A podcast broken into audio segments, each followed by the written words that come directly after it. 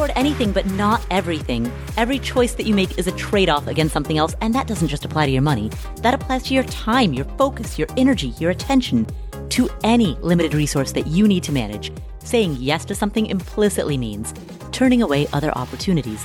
And that opens up two questions. First, what matters most? And second, how do you align your decision making around that which matters most?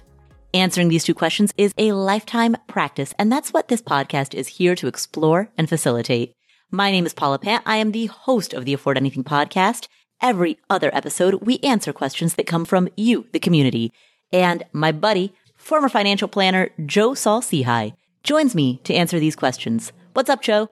I am sitting here uh, watching you get ready to answer questions and eat a grapefruit. Yes, I. uh That's exactly what I said right before we started recording. I was like, I need to grab a glass of water and a grapefruit, and then I'm ready to go. Because nothing says I'm ready to podcast like grabbing a grapefruit. healthy body, healthy mind. Absolutely. Yes. But I got to tell you, if you're chewing on a grapefruit while I'm answering a question, it's going to be a little distracting. So then I'll, I'll be sure to chew directly into the microphone. I did have this. Can I tell you this little story? When I was on Channel 7 in Detroit as their money man, I had one anchor. She was a backup anchor, and she would always, when she knew that the camera shot was on me and me alone, she would pick her teeth, Paula. and I would have the hardest time answering this financial question while the person sitting across this little table from me is picking stuff out of her teeth. I'm like, what are you doing? I'm trying to talk about credit card debt, and she's going after like a little piece of a pretzel. So. oh man, when I uh when I was a newspaper reporter, I used to sit at this desk with these two guys, and one of them would clip his fingernails at his desk. Oh. and so I would be on the phone, I'd be like interviewing a source, and I look over, and there's some dude sitting like five feet away from me, just clipping his nails, clipping his pinky. yeah. And that's that's why I just take off my socks, pop my feet right up on the desk, start ripping those nails off. Because who needs a clipper? I think that's the point of your story, right? yeah, just use your teeth, dude. Yes, that's it. It's frugal. It. It's more frugal.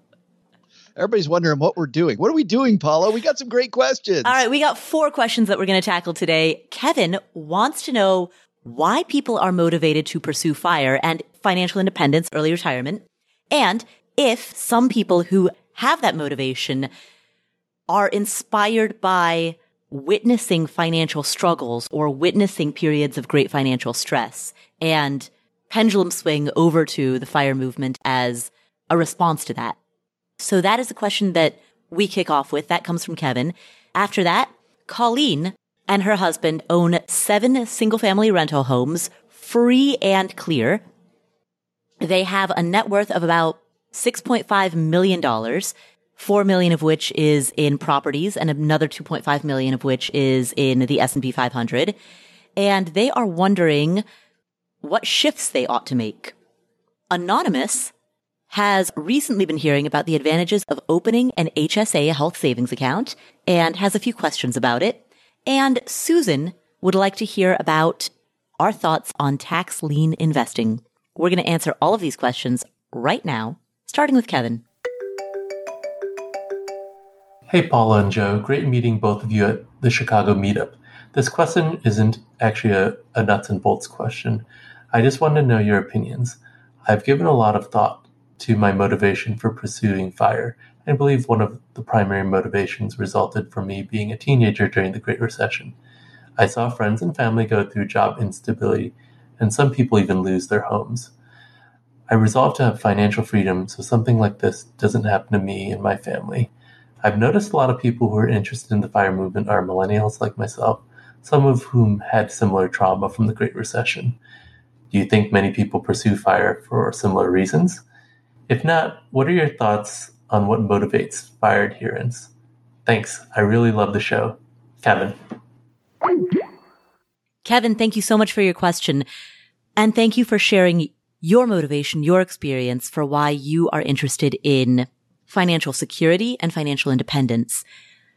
It certainly stands to reason that there are many people in this community who share a similar experience, who witnessed friends and family lose their jobs, lose their homes. They witnessed these periods of great financial stress, often triggered by broad macroeconomic forces that were partially or largely outside of their control. And, you know, when you see something like that, it affects you. It affects you for life, particularly when you see it at a young age. I would be cautious about ascribing that motivation to an entire generation. You mentioned that you wondered if many millennials share that experience. I think the reality is that we are impacted by the macro and the micro.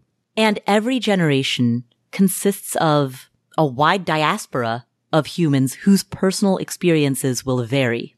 Diaspora? Diaspora, yeah. Like, well, essentially what I'm trying to say is a generation is not a monolith. Sure.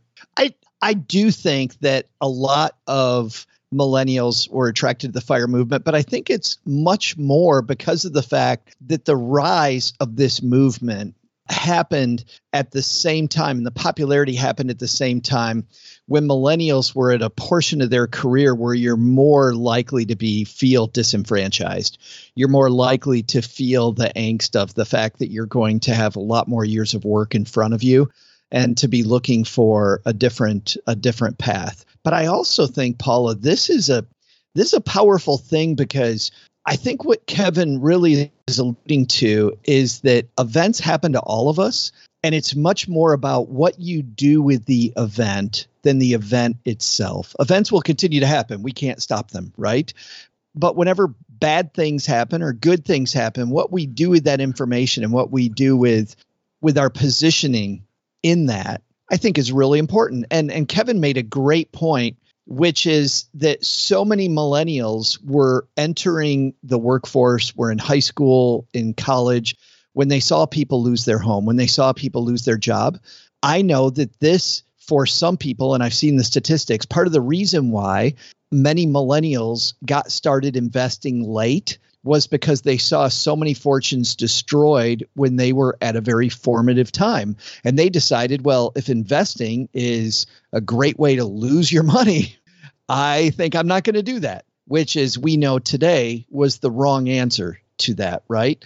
Certainly joining the fire movement, a much healthier answer. I'm going to instead double down on my investment strategy and I'm going to get there much more quickly so that if this happens again, I'm independent enough that I don't have to worry about it. A much healthier thing than I'm not going to go near. I'm not going to go near real estate. I'm not going to go near stocks because I saw what happened to these companies. I'm actually going to disagree with a couple of points that you just made, Joe. First, I think that rather than a feeling of disenfranchisement, many people, millennials and people of all generations, came to the fire movement based on feelings of empowerment. Because what's more empowering than realizing that you have the ability to aggressively save and invest to such an extent that work becomes optional? I th- I think those people exist, Paula. no, and I think there's probably lots of those people. But I also think that the fire movement is incredibly attractive to somebody who doesn't like where they are today much much more than somebody that that is in a job that they love in a life that they love. I don't think those people are thinking, how do I get more financial security today? If I already feel secure, I'm not I'm not looking for more security. Again, I think we're painting with too broad of a brush. A person might love their career, but be motivated to look for greater financial security because they come from a childhood or from a background that was characterized by financial instability, for example. Or a person might love their career, but be motivated to pursue greater financial security or financial independence because they generally have a nervous or anxious disposition, which applies to all aspects of their life, not just their finances.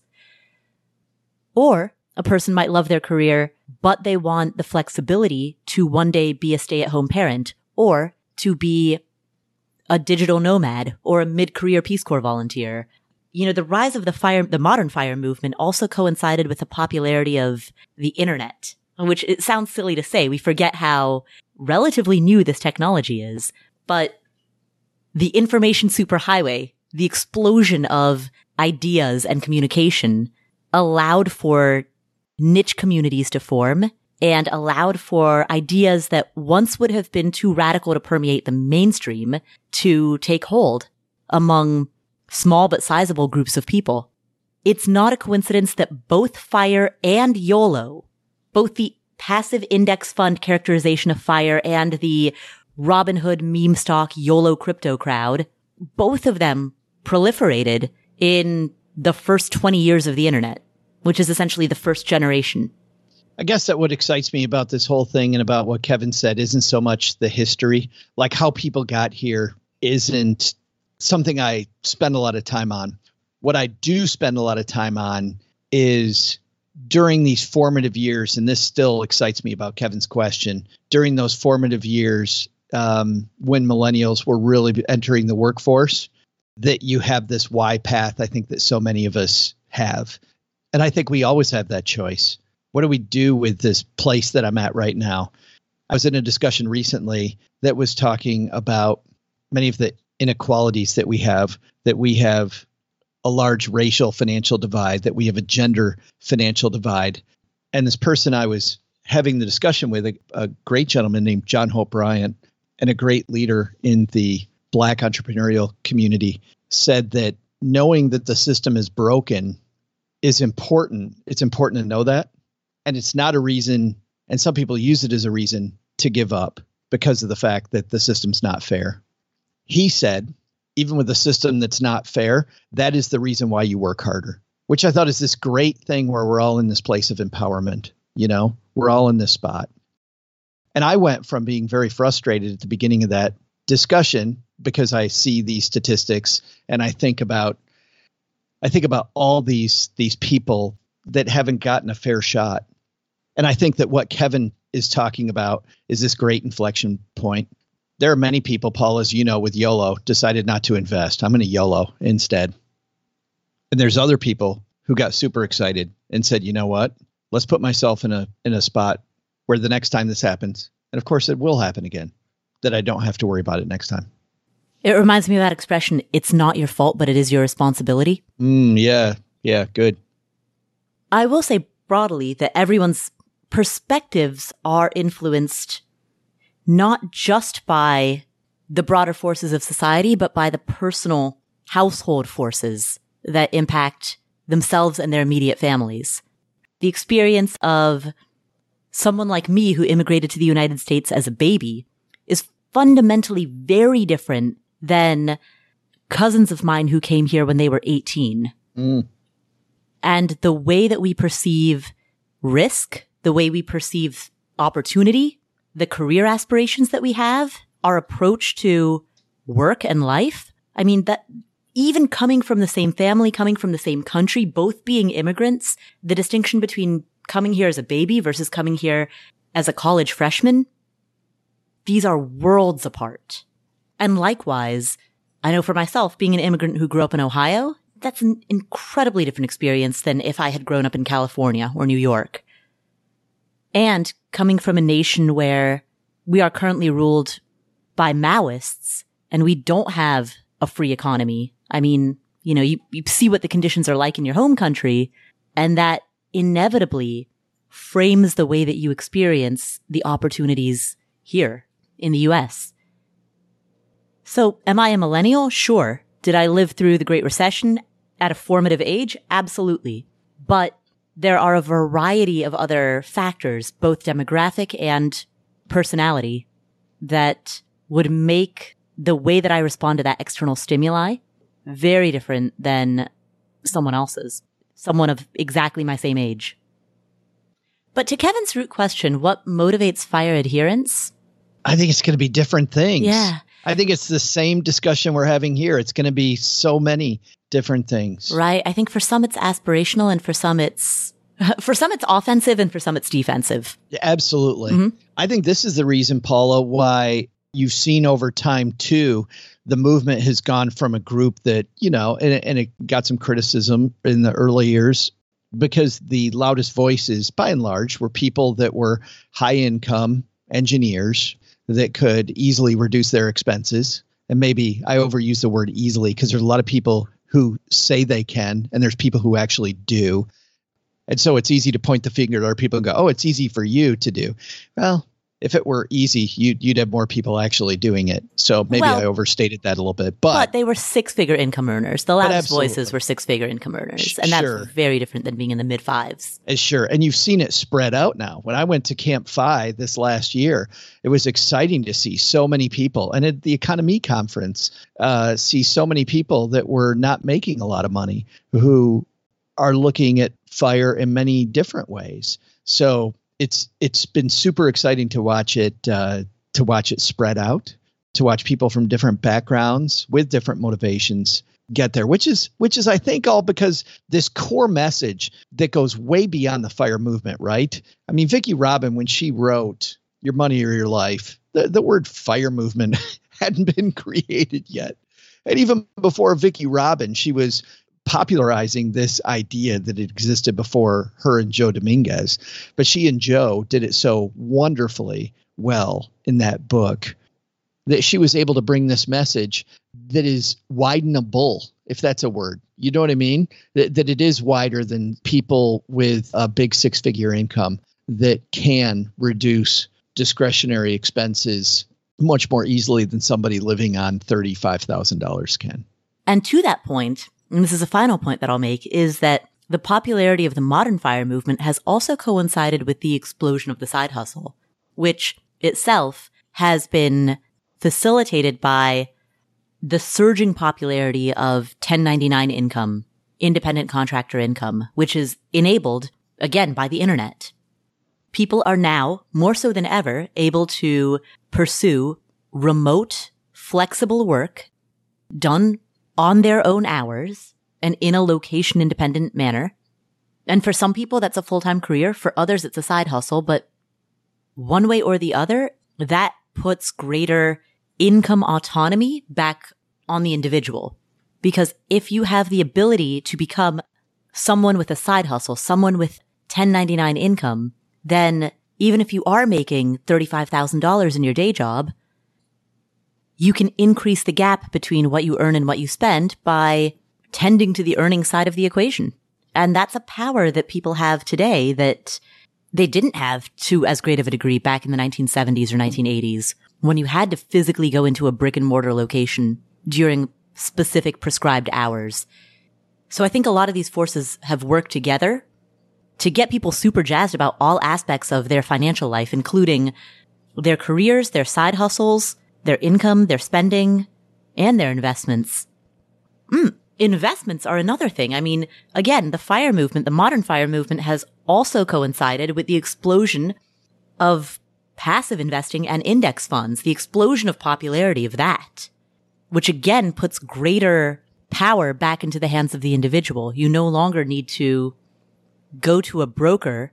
And by that, I mean place a phone call to a human broker in order to place a trade, nor do you need to pay 20 bucks every time you want to place a trade.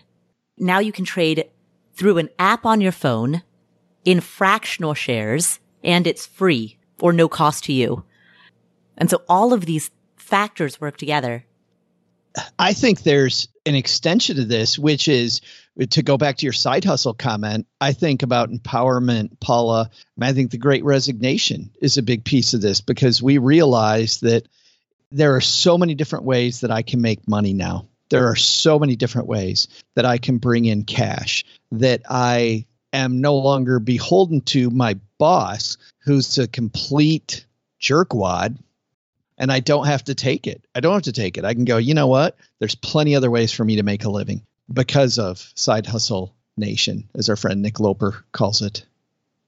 So those are a wide variety of variables that have played together to fuel the modern fire movement, as well as the modern YOLO crypto Robinhood movement, meme stock movement, side hustle movement. Yeah, exactly. Side hustle movement, 1099 movement. I mean, before remote work was popular, people were talking about location independence and being a digital nomad.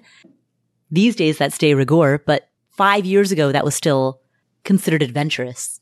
I will point to, though, Kevin, that while all those things may be offshoots of the same stimuli, that the one movement really came from a little different place, and that is the spindrift movement. Oh my goodness. I thought you were going to say the bowel movement. So No, I did not. Oh, come on.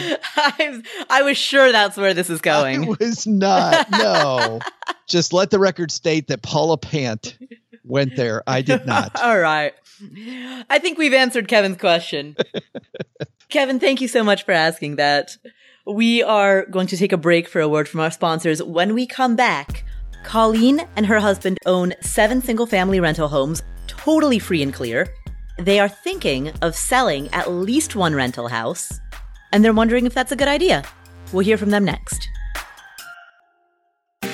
This episode is sponsored by State Farm. Are you a small business owner looking for insurance that fits your needs and budget?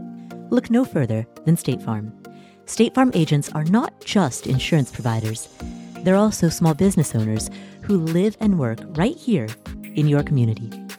They understand the unique challenges of running and protecting a small business.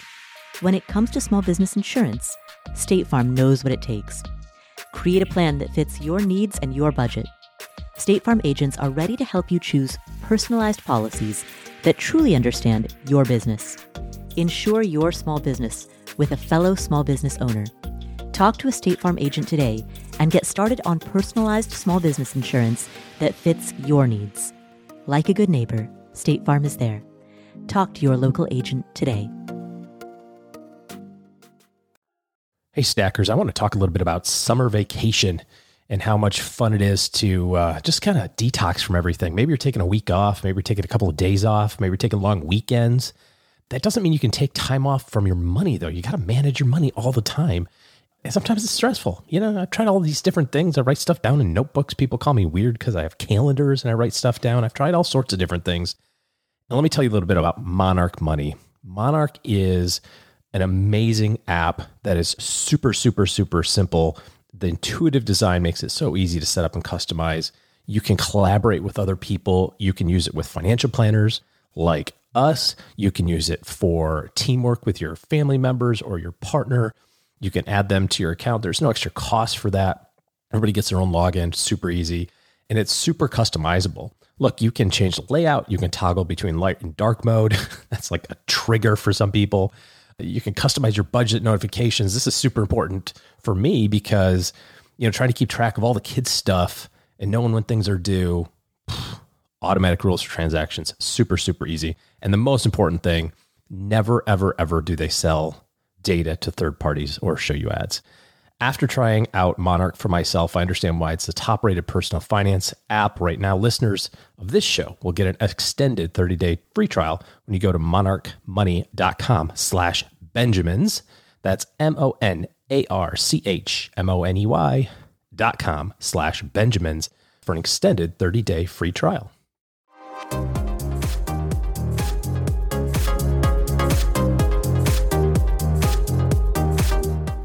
Our next question comes from Colleen. Hi, Paula and Joe. My question is about untapped real estate equity. My husband and I disagree, and I'm hoping you can help us come to an agreement. We own seven single family rental homes free and clear. Their value, along with our personal residence, is about $4 million.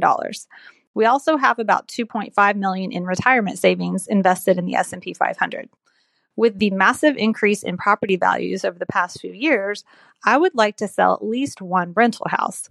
With the one I'm thinking of, we are currently making about $10,000 net annual cash flow, and I believe it could sell for about $450,000, about 400,000 net after taxes and closing costs.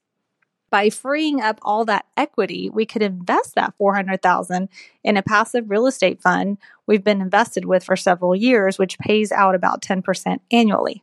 So instead of $10,000, we could have closer to 40,000 in annual cash flow just from selling this one house. We're about to retire at the end of 2022, so cash flow is very important. Also, we're not interested in doing a cash out refi because we are 100% debt free and we want to stay that way as we head into retirement. My husband is hesitant to sell as he likes having a real asset that we have some control of, and he thinks values will likely increase in our area for many years to come. He says, Why should we sell a cash flowing, appreciating real estate when we don't really need to? But I just keep thinking of that untapped equity. I'm curious to hear your recommendation for us. Thanks so much. Colleen, thanks so much for that question. And we'll let our resident uh, real estate expert go second because I really want to widen this because this is not a question, Paula, I think about real estate at all. I think this is a question about how do we evaluate when to sell and when to keep investments. And there were two things about Colleen's call that worried me. And number one is the presence of emotion in the decision making liking an investment, liking the rental house, liking the um, the appreciation that it has is not a reason for keeping it or for letting it go. It's a partial reason, but not the emotion in that. And if there is any emotion, and maybe there's not, maybe I'm I'm overstating that, uh, but you definitely don't want to hold on to investments because you like them and get rid of investments that are performing because you don't like them. But the bigger thing is getting also away from speculation. Um, your husband says that he thinks the property will appreciate over time. We don't know that. So we have to give that away. We have to say that we don't know what the future brings. So instead, here's the place that I like to start from. And it's to back up to the fact that you are retiring in 2022. That is the most exciting thing for me when it comes to this discussion because you mentioned that you are going to want cash flow.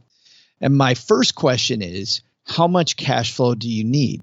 And then my second question would be how much appreciation do you need? Because if if you move into a real estate investment that's going to provide a 10% rate of return in terms of cash flow, that takes away from the potential for future appreciation. You don't get 10% for free so knowing that you're giving away some appreciation i don't know if you need appreciation. So my first question is how much cash flow do you need to get by later on this year if you're going to if you're going to retire this year?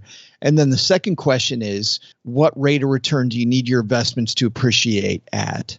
Then the third question is which i which I know that you have this information, but it wasn't on the call, which is what I'm really interested in is what is the total rate of return on that current rental house? Now, how much is it cash flowing today? What's the total rate of return?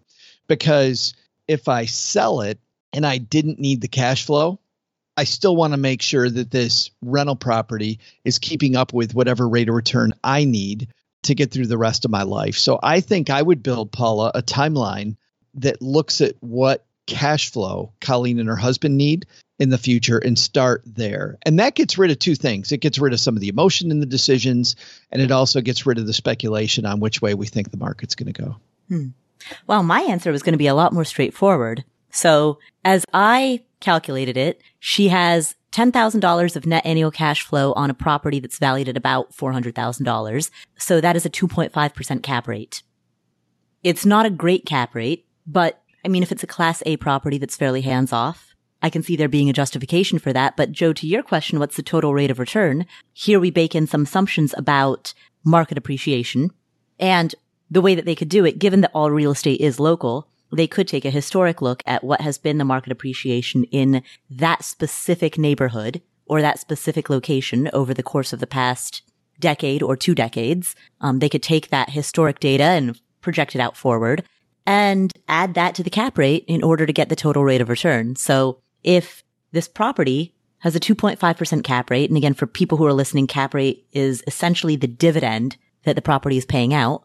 Add that 2.5% to, let's just say hypothetically, based on historic data for that particular neighborhood, an appreciation projection of 5%, 6%, 7%, whatever it might be. Well, that gives them a total rate of return. It seems unlikely to me that whatever that total rate is would be higher than the 10% that she's quoted for that passive real estate fund.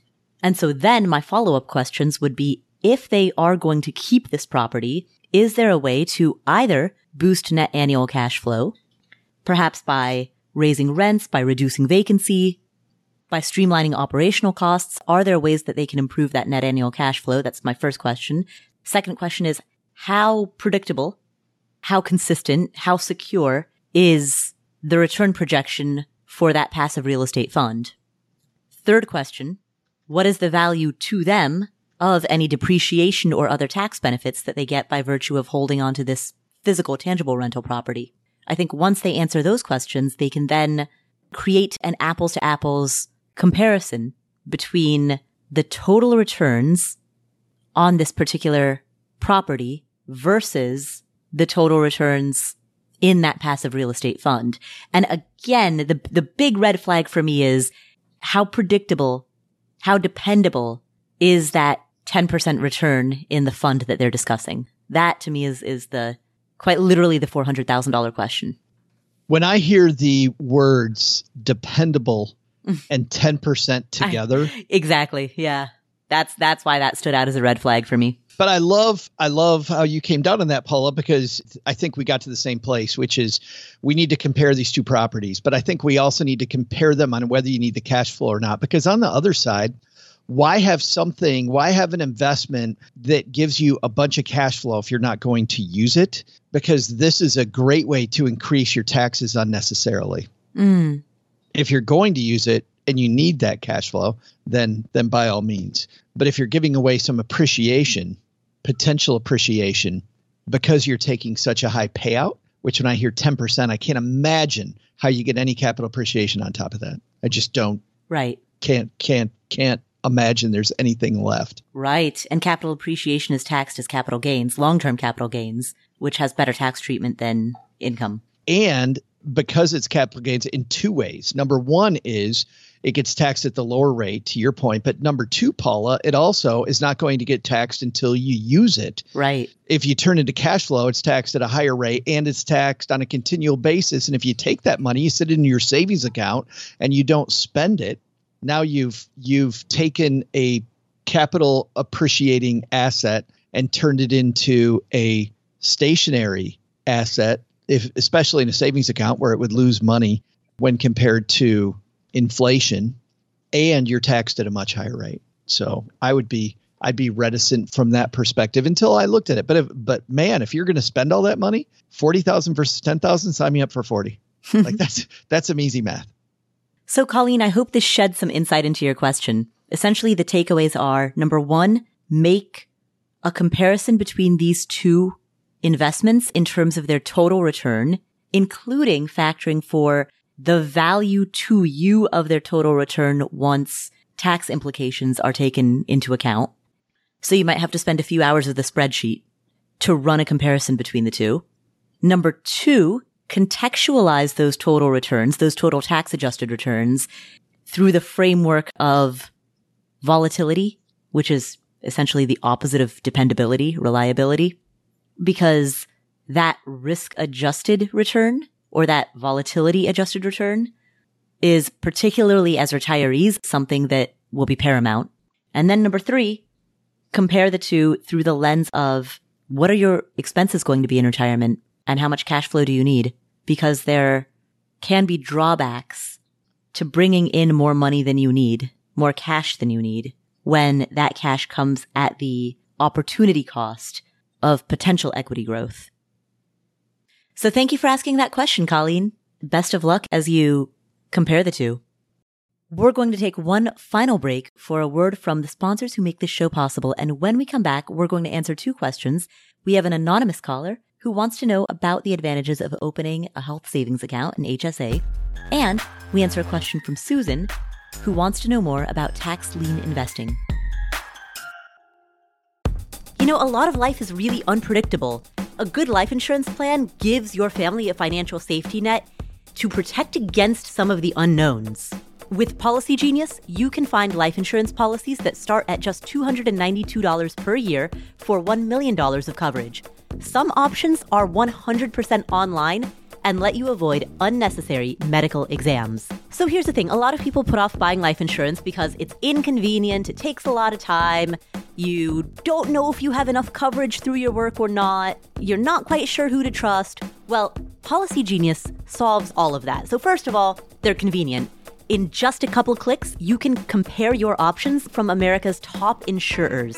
Second of all, even if you get coverage through work, it may not be enough to cover what your family needs, and it might not come with you if you leave your job. And in terms of turning to Policygenius, they have agents who can walk you through the process step by step. They have no incentive to recommend one insurer over another, and they have thousands of five star reviews on Google and Trustpilot. Get peace of mind by finding the right life insurance with Policygenius. Head to policygenius.com or click the link in the description to get your free life insurance quotes and see how much you could save. That's policygenius.com. 10 seconds on the clock. How many things can you name that are always growing? Like your investment portfolio, I hope. Your net worth, I hope. How about the revenue in the business that you run on Shopify? Shopify is the global commerce platform that helps you sell at every stage of your business, whether you just launched or whether you've been in business for 10 years.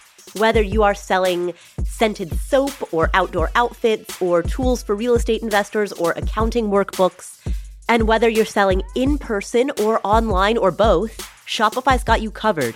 They have the internet's best converting checkout, 36% better on average compared to other leading commerce platforms. They have an AI powered all star called Shopify Magic.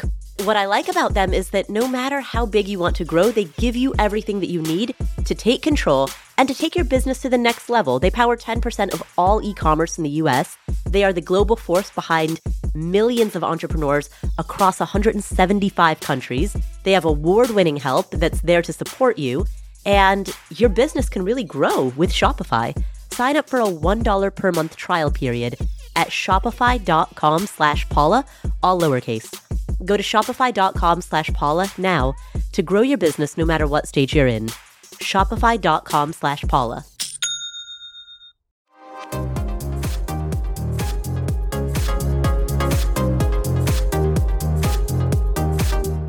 We're back.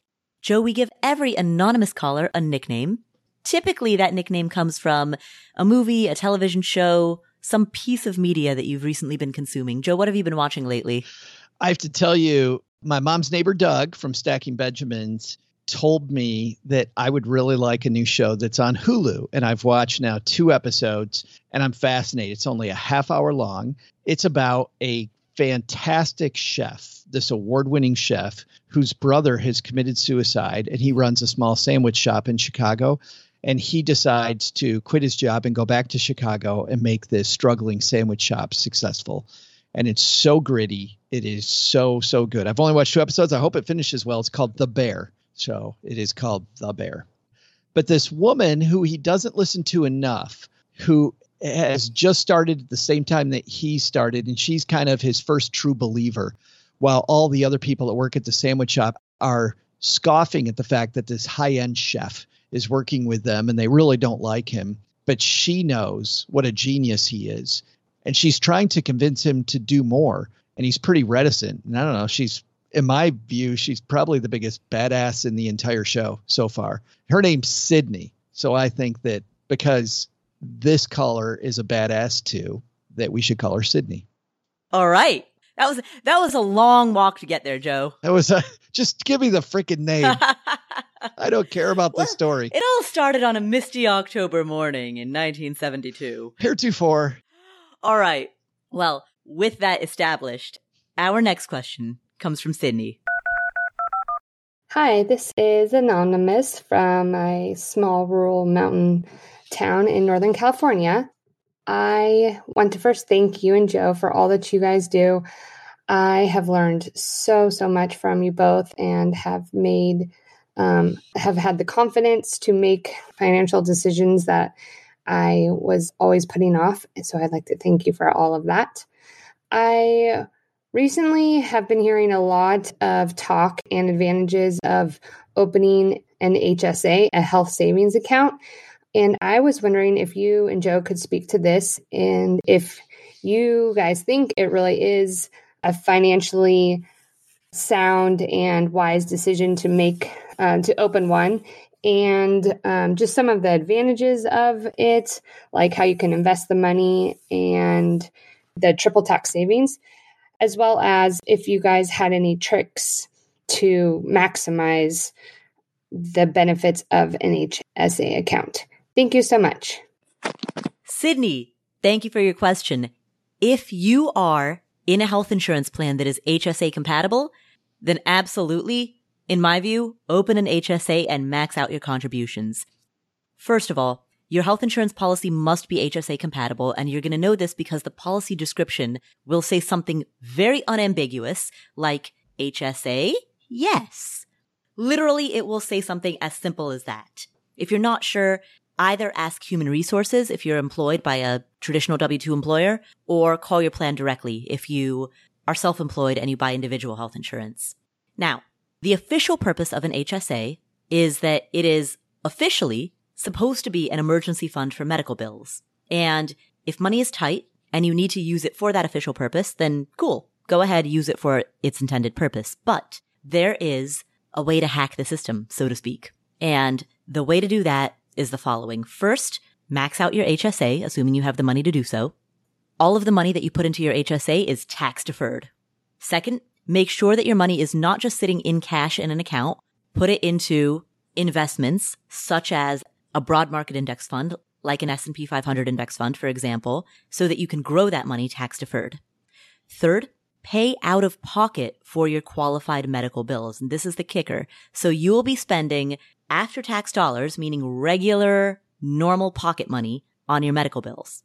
Save the receipts. And that can be as simple as take a photo and upload it to a Google Drive folder or a Dropbox folder. And then forget that those receipts exist. Your goal is to retire without ever opening that folder. If you need to do so, if there's a point in your life where you need the cash and you'd like to reimburse yourself for those qualified medical expenses, you can always do so in the future. Two years from now, five years from now, 10 years from now, as long as you have the receipts, you can reimburse yourself whenever you want. But if you don't need that money, then let your HSA investments continue their tax deferred growth.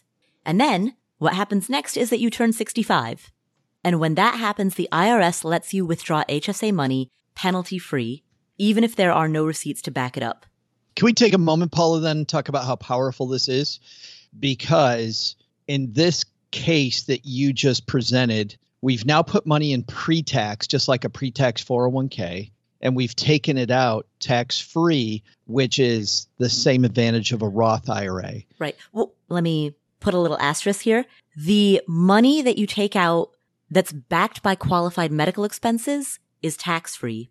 The money that you take out that is not backed by qualified medical expenses is penalty free provided that you do so after the age of 65. Right. So the stuff backed by qualified medical expenses is analogous to a Roth IRA. The stuff that is not backed by qualified medical expenses, assuming that you're lucky and you just don't have many medical bills, that is still withdrawn in the same way that you would withdraw money from a 401k, a traditional 401k. So there's my asterisk.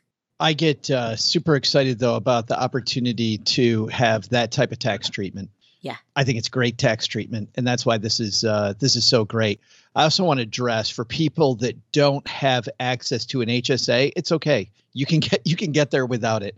I know that I've gotten notes from people before Paula that go, you know, you guys will wax on about how great an HSA is and about how it's a wonderful tool. It is just that it's a tool. There are many other tools.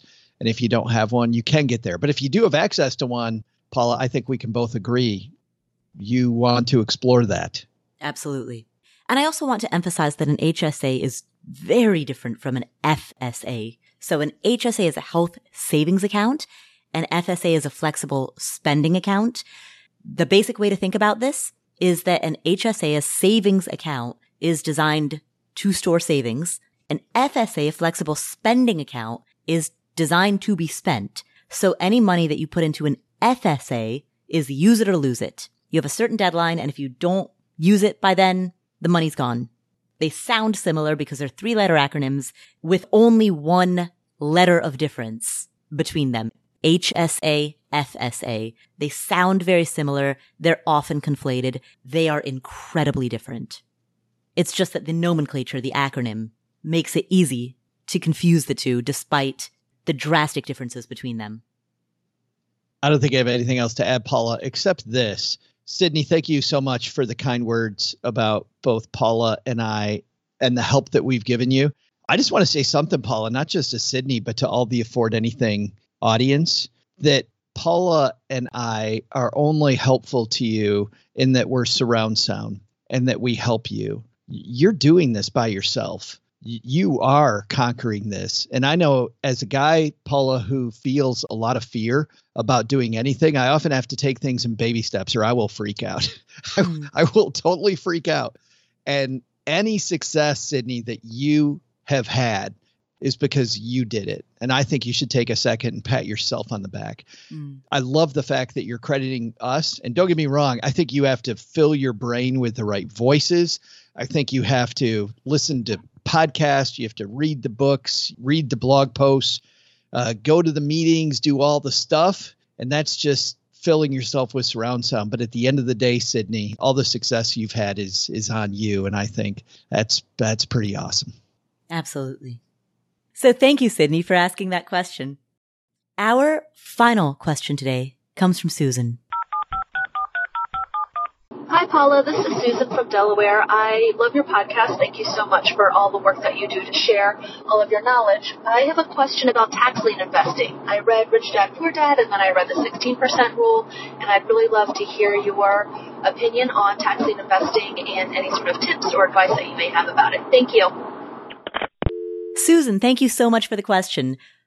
The short answer is that tax lien investing sounds attractive on the surface, but there is a lot of risk involved and novice investors can often find themselves over their heads or can get burned by the process. So let's break down tax lien investing. Now, first of all, a tax lien is a legal claim that a local government, a city or county places on a piece of property when the owner of that property fails to pay their property taxes. Tax liens often come before harsher penalties such as tax levies. A tax levy is where a government entity actually seizes somebody's property in order to recover the debt. So if someone receives a tax lien because they are past due on their property taxes, then that local government creates what's called a tax lien certificate. And that tax lien certificate outlines how much money is owed in taxes along with interest and penalties. And then the local government can then sell that certificate to private investors. Those private investors will cover that tax bill in exchange for their right to collect that money plus interest from the property owners. In other words, the local government essentially transfers or assigns the delinquent real estate tax lien to a private investor. Usually this happens through a bidding process.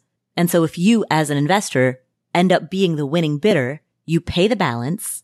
Then if the property owner pays up during what's called the redemption period, if that property owner pays up, then in theory, that means that you're able to collect the amount that they pay up. And if they don't pay up, then in theory, that means you are able to then foreclose on the property. And so on the surface, it sounds very attractive. But there are a lot of risks associated with it. So for example, sometimes the bidding process is aggressive enough such that the returns aren't really there. A lot of big institutional investors, banks, hedge funds, pension funds, a lot of the Wall Street players have gotten into the game and that competition has driven down the returns to such an extent that you're not really even in the best of circumstances going to be making that much. That's one potential problem. Another problem is that tax liens often have an expiration date. And so you have a tight window of time in which to initiate foreclosure proceedings if you choose to do so. And the third is that sometimes you will be foreclosing on a property that you don't want to collect on because it has other liens against it. Man, Paula, you're being far nicer about this than I would be. you are being far, far nicer. So tell me then, from the perspective of a former financial planner, specifically, why is it that you would not recommend tax liens?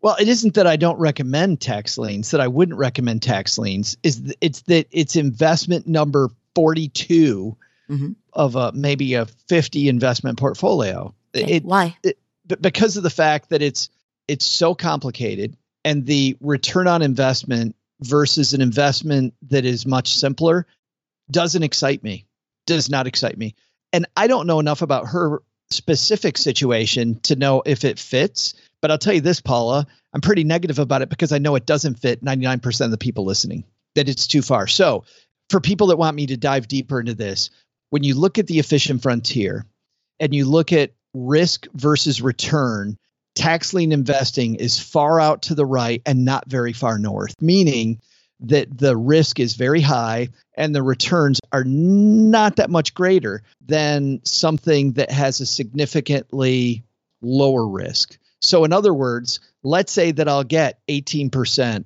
on a tax lien investment. I may be able to take half the risk of that investment, of that asset class, and let's say score 12. So then I ask, is the additional risk that I take to score this higher return is it is it worth the additional risk? There's this idea that's associated often with the efficient frontier and it's the idea of diminishing returns right? Mm-hmm. we could take more and more risk and is it worth the is is it worth all the research i have to do? Is it worth the time? Is it worth the effort?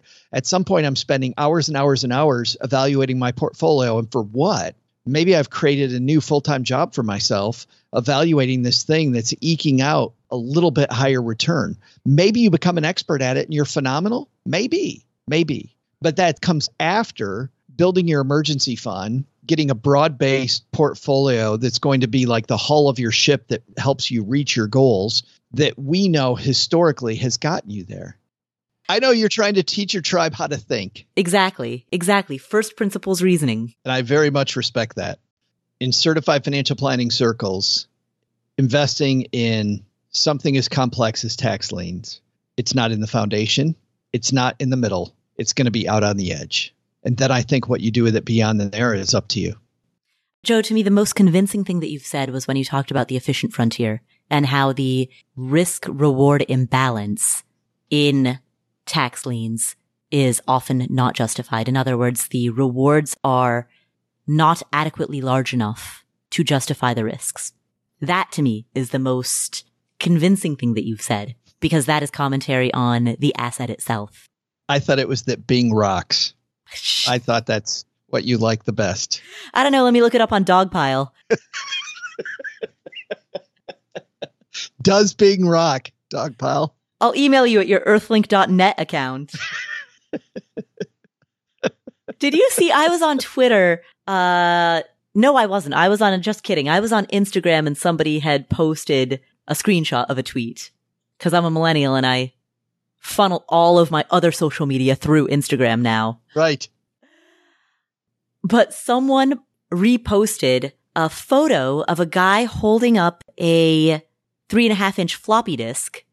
His caption was, I realized I'm old when one of my students looked at this and said, Oh, you 3D printed the save icon. Oh boy. That's good though. That's fabulous. I do find Instagram, by the way, is just more fun. It is. Yeah. It's my favorite. By the way, I'm on there at Paula Pant, P-A-U-L-A-P-A-N-T. And if you follow me, please, please, please be careful. There have been at least a dozen accounts, fake spammer accounts that have imitated me and that have DM'd my followers. So please be careful.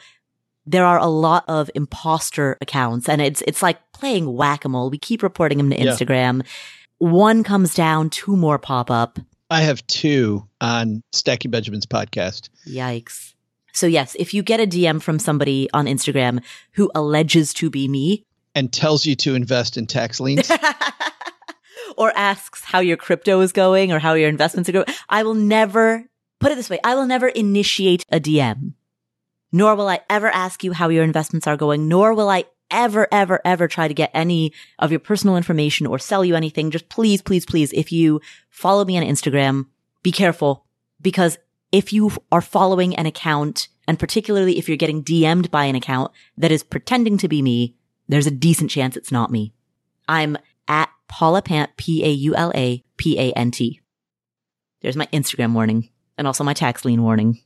Well, and, and I think to wrap this up, I hope what Susan hears is not that there aren't opportunities here. I think there are opportunities here.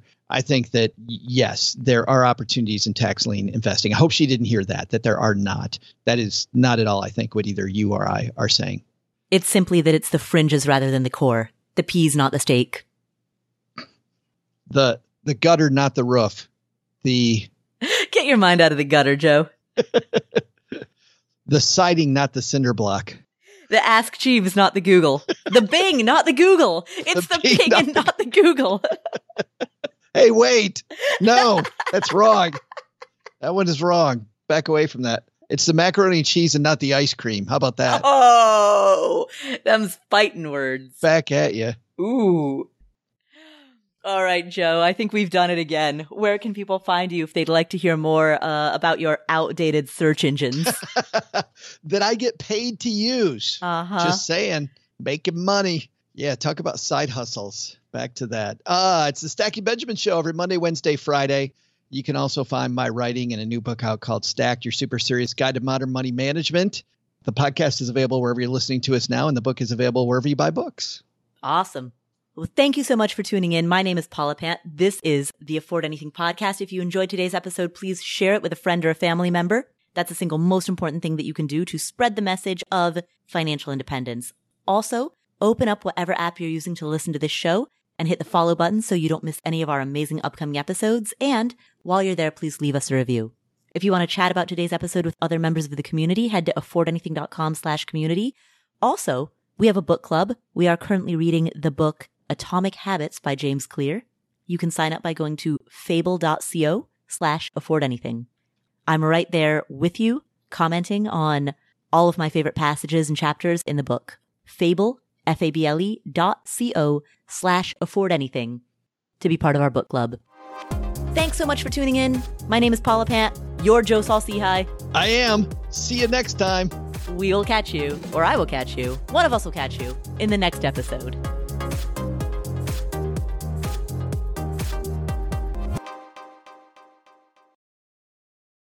Here is an important disclaimer.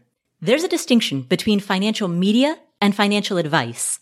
Financial media includes everything that you read on the internet, hear on a podcast, see on social media that relates to finance. All of this is financial media. That includes the Afford Anything podcast, this podcast, as well as everything Afford Anything produces. And financial media is not a regulated industry. There are no licensure requirements. There are no mandatory credentials. There's no oversight board or review board. The financial media, including this show, is fundamentally part of the media. And the media is never a substitute for professional advice. That means anytime you make a financial decision or a tax decision or a business decision, anytime you make any type of decision, you should be consulting with licensed credential experts, including but not limited to attorneys, tax professionals, certified financial planners, or certified financial advisors. Always, always, always consult with them before you make any decision. Never use anything in the financial media, and that includes this show, and that includes everything that I say and do. Never use the financial media as a substitute for actual professional advice. All right, there's your disclaimer. Have a great day. Somebody just called me from somewhere. Was it the 1800s? They want their Bing back. Yes, exactly. Stop it. Do you also play Oregon Trail on the original DOS? Oh, wouldn't that be fun? Oh, there are uh, websites with emulators where you can do that. The. DOS emulators. Yes. Yes. yeah, I've, I have played it before with the up down arrow keys, up down side side arrow keys. I tried to play the old, the original Sim City, Yeah. and I couldn't do it. But then Sim City 2000, I played and ended up playing it like late into the night one night. Just this old DOS emulator game. Fabulous. I've never played SimCity. Of course, You're right. of course not. Duh.